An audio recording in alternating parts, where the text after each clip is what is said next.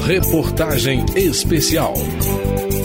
Que medida seria mais eficiente para garantir um lar para quem perdeu as condições de manter uma casa e passou a viver nas ruas? A construção de mais habitações por meio de programas sociais? O aluguel social? Tudo isso junto?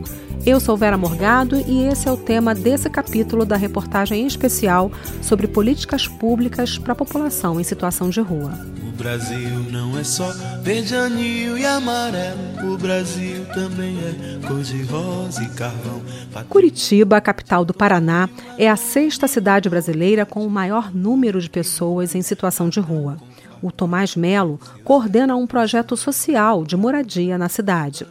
Ele explica que existem grandes diferenças no perfil de quem vive essa condição no Brasil quando comparamos com a realidade de outros países. Nos Estados Unidos, há toda uma circunstância comum é, de pessoas em situação de rua que são veteranas de guerra.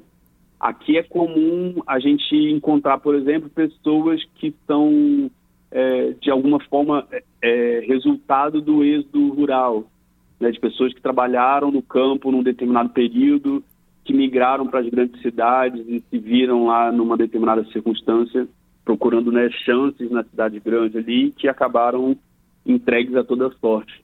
Mas o que essas pessoas todas dividem em comum é a falta do tipo de estrutura e segurança oferecida por uma casa, por um domicílio seguro, permanente, que permita a pessoa organizar a sua vida para quem tem uma moradia, é mais fácil enfrentar os desafios que a vida impõe e manter a rotina que garante qualidade de vida. Esse é o conceito do programa Moradia Primeiro, que o Tomás coordena.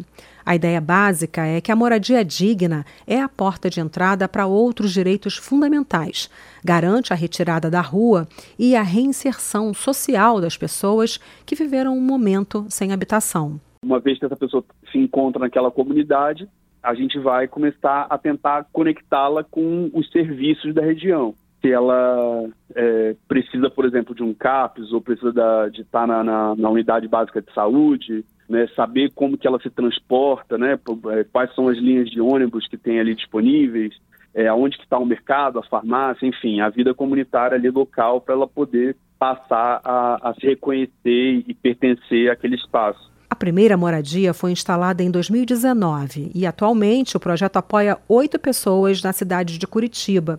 Está em processo de ampliação das vagas. O governo estuda uma mudança no programa Minha Casa Minha Vida para atender essa população. A mudança pode ter um imenso impacto em determinadas regiões urbanas. Na Câmara, a representante do Ministério Público do Ceará apoiou a ideia. Giovana Araújo é a favor da utilização de edifícios recuperados nos centros das cidades como unidades habitacionais com aluguel social. Então é importante que a gente perceba que a gente precisa ter essa moradia central, não apenas sob o prisma de que ali reside a rede de apoio das pessoas em situação de rua, mas também porque ali já se tem uma infraestrutura consolidada.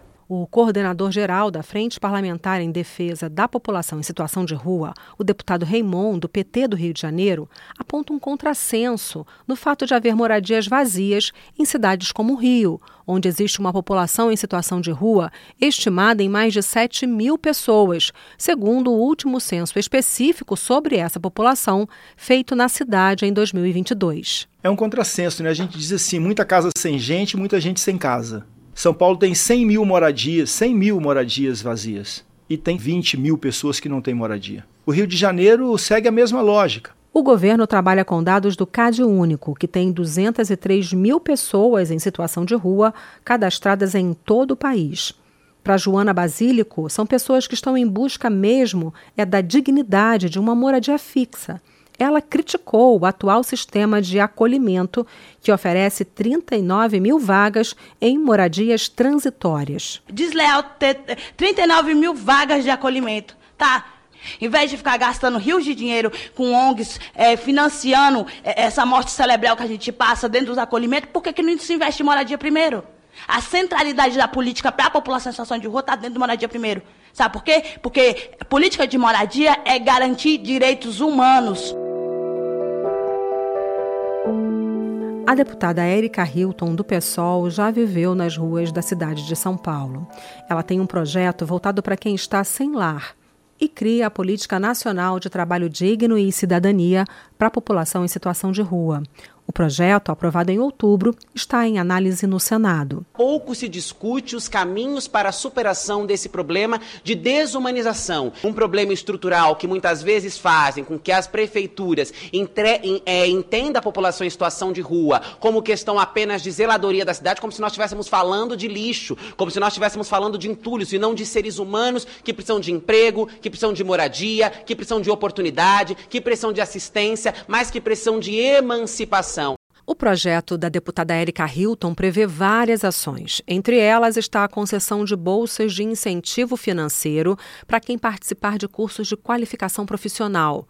Estados e municípios que aderirem à política deverão ainda criar centros de apoio voltados para a inserção dessas pessoas no mercado de trabalho e para a obtenção de documentos, como RG e carteira de trabalho. Medidas como cotas para a contratação de pessoas em situação de rua por empresas e reserva de vagas em universidades foram retiradas do texto final que foi aprovado. O projeto recebeu críticas. Para o deputado Carlos Jordi, do PL do Rio de Janeiro, quem vive nas ruas tem outras prioridades. Esse projeto ele é um projeto muito populista. É demagogia pura. Eu vejo muitos moradores de rua, por exemplo, na minha cidade de Niterói. E o que nós percebemos é que o morador de rua, ele não quer esses tipos de questões que estão sendo levantadas aqui no projeto. Morador de rua, ele precisa é de tratamento psicológico muitas vezes, é de amparo, de assistência social. Já o deputado Orlando Silva, do PCdoB de São Paulo, defendeu o projeto. Para ele, a política vai unir estados, municípios e empresas com o objetivo de dar dignidade a essas pessoas. É muito importante que o poder público adote medidas para a humanização das Adote medidas para o acolhimento dessas pessoas. Ninguém vive na rua por opção, por querer, pura e simplesmente. São muitas circunstâncias psicossociais, circunstâncias econômicas, omissão ou incapacidade das políticas públicas que produzem um número vergonhoso da população em situação de rua no Brasil próximo capítulo você vai conhecer uma escola aqui de Brasília com um projeto único que tem como público-alvo as pessoas em situação de rua no Distrito Federal. Reportagem especial.